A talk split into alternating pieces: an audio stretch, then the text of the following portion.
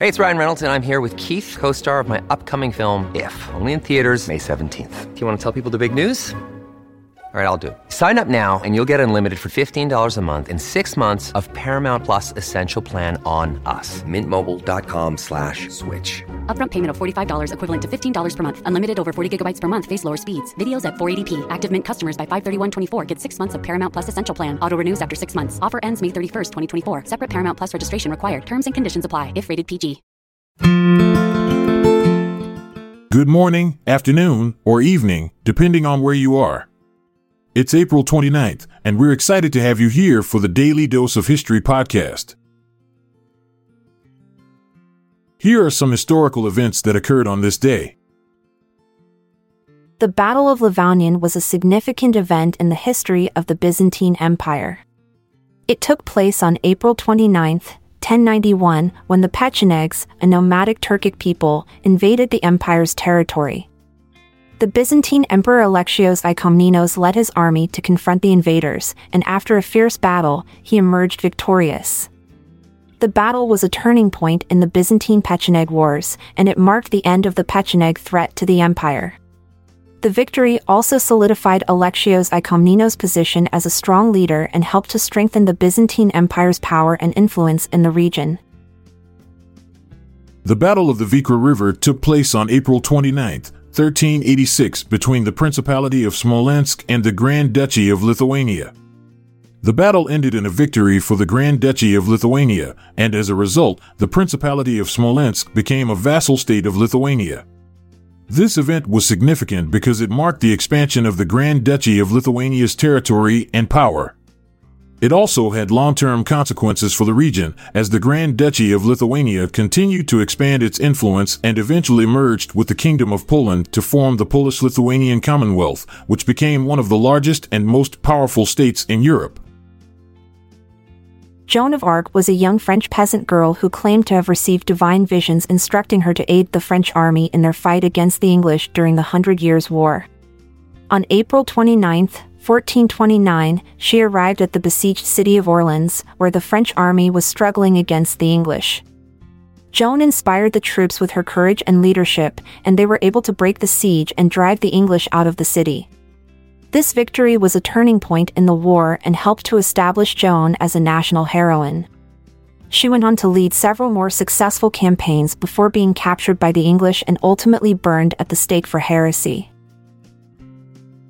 On April 29, 1483, the Kingdom of Castile conquered Gran Canaria, the main island of the Canary Islands.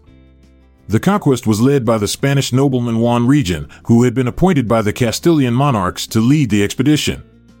The Guanches, the indigenous people of the island, put up a fierce resistance, but were eventually defeated by the superior technology and tactics of the Castilian forces. The conquest of Gran Canaria marked the beginning of the Spanish colonization of the Canary Islands, which would continue over the next few decades. The Canary Islands would become an important base for Spanish exploration and trade and would play a significant role in the expansion of the Spanish Empire. On April 29, 1624, French King Louis XIII named Cardinal Richelieu as the chief minister of France. Richelieu was a powerful and influential figure in French politics, and his appointment marked a significant shift in the balance of power within the French government. As chief minister, Richelieu worked to centralize power in the monarchy and strengthen the authority of the king. He also pursued an aggressive foreign policy, engaging in wars against Spain and supporting Protestant forces in the Thirty Years' War. Richelieu's legacy as chief minister is complex, as he is remembered both for his political achievements and for his ruthless tactics in suppressing dissent and consolidating power.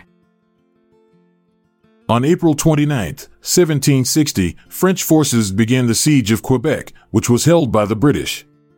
This event was a significant moment in the Seven Years' War, as it marked the final attempt by the French to retake Quebec and secure their hold on North America. The siege lasted for several months, with both sides suffering heavy losses. However, the British were ultimately able to hold off the French and maintain control of Quebec.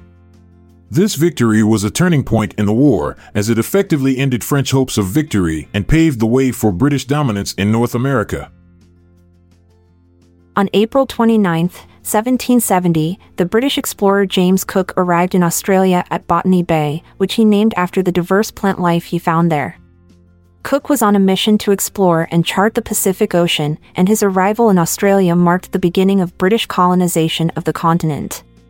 Cook and his crew spent several weeks in the area, interacting with the local Aboriginal people and recording their observations of the flora and fauna. The arrival of Cook and subsequent British settlement had a profound impact on the indigenous population, leading to conflict and displacement. Today, Botany Bay is a significant historical site and a popular tourist destination. The Battle of Fort Royal was a naval engagement that took place during the American Revolutionary War on April 29, 1781. British and French ships clashed off the coast of Martinique, a French held island in the Caribbean. The British fleet, commanded by Admiral George Bridges Rodney, was attempting to capture the French held island.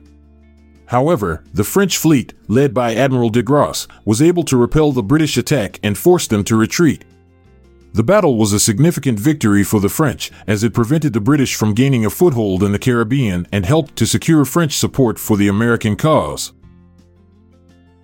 On April 29, 1826, the Scottish astronomer James Dunlop discovered the galaxy Centaurus A, also known as NGC 5128. This galaxy is located in the constellation Centaurus and is one of the closest radio galaxies to Earth. It is also notable for its peculiar shape, which is the result of a collision between two galaxies that occurred millions of years ago. Dunlop's discovery of Centaurus A was significant because it added to our understanding of the universe and the vastness of space. Today, Centaurus A continues to be studied by astronomers and is a popular target for amateur astronomers as well. We appreciate you tuning in for today's episode. If you found it informative, please consider sharing it with your loved ones. I'm Amalia Dupre. And I'm Montgomery Jones. See you later, until tomorrow comes around. This episode is produced by Klassic Studios. See the show notes page for sources and credits. Check out our other podcasts in our network at klassicstudios.com.